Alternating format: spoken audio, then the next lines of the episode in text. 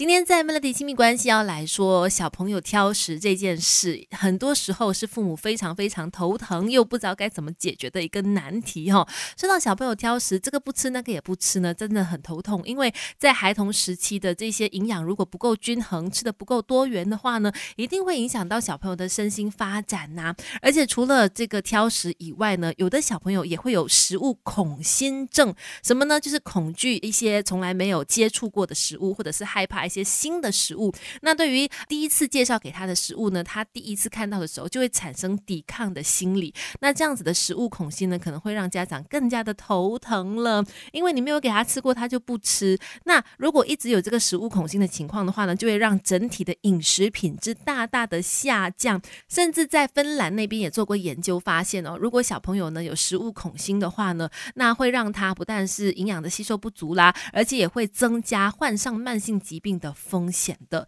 说到食物恐心哦，它其实还蛮常见于2岁到6岁之间的小朋友的，因为他们慢慢开始有了自己的自我意识、自主意识嘛，他对于喜欢什么、不喜欢什么，他开始有非常明显的分别了。所以这段期间的小朋友呢，如果有食物恐心的话，长期下来就担心会造成可能体重过轻啊，或者是身材过瘦的问题。当然，对于大脑神经的发育也是有所影响的。所以怎么样来去帮助他们呢？等一下跟你聊更多。没有完美的父母，只要有肯学的爸妈，让亲子关系更快乐。 Melody 亲密关系，你家有2岁到6岁的小孩吗？你有没有发现他们对于新型的食物，就是你新介绍给他的一些食物呢，他比较少接触到的食物，他会比较容易有恐惧啊，或者是抵抗心理呢？可能这就是所谓的食物恐心的情况了。大部分就发生在2到6岁已经懂得自己想要什么不想要什么的这个年纪的小朋友身上哈。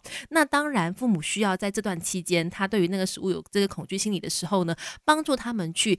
这个调试一下，要不然的话长期这样子对食物恐心的话，绝对会影响身心发展的。那当然2岁以前，其实1岁以下的小朋友呢，他们的饮食习惯是可以被训练的。如果你不想家里面的这个小孩以后长到2到6岁的时候开始有食物恐心的情况的话呢，那在他们在更小的时候，1岁以下的时候，或者是1到2岁这段期间呢，家长就应该透过多变化的这些副食品让孩子去做尝试，能够大幅度的提高小朋友对于新食物的接受度。也就是说1到2岁的小朋友呢，对于饮食可以接受的可塑性它是比较强的。这段期间父母可以多做尝试，比方说同样的一种蔬菜，你可以给他就是每次 serve 不一样的面貌这次是剁碎的，下一次是整颗出现的，再下一次可能是搭配其他的食物一起出现等等等的，让他可以去接受说饮食的多样化。这样子的话呢，就能够减低他们未来患上食物恐心的这样的一个情况哈。不管是当父母还是做儿女，我们一块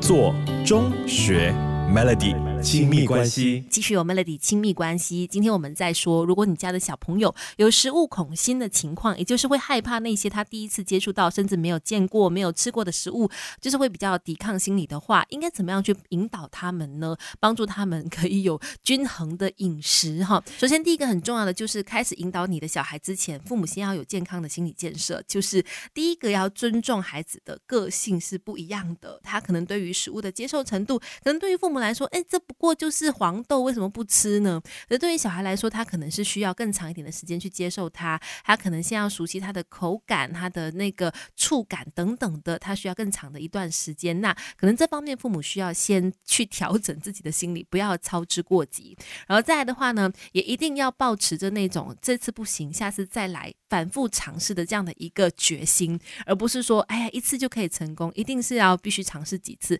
而且就像我刚才所说的，面对小朋友的那个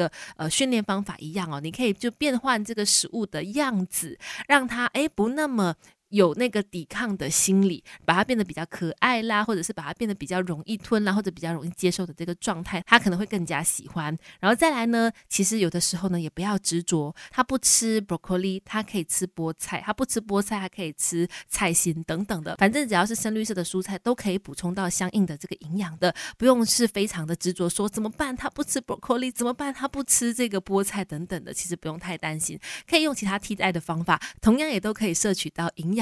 要不然如果父母太焦躁的话，也会影响小朋友的心理啊，他们压力太大也会不想吃，所以这方面呢，父母需要跟孩子多多的来配合了。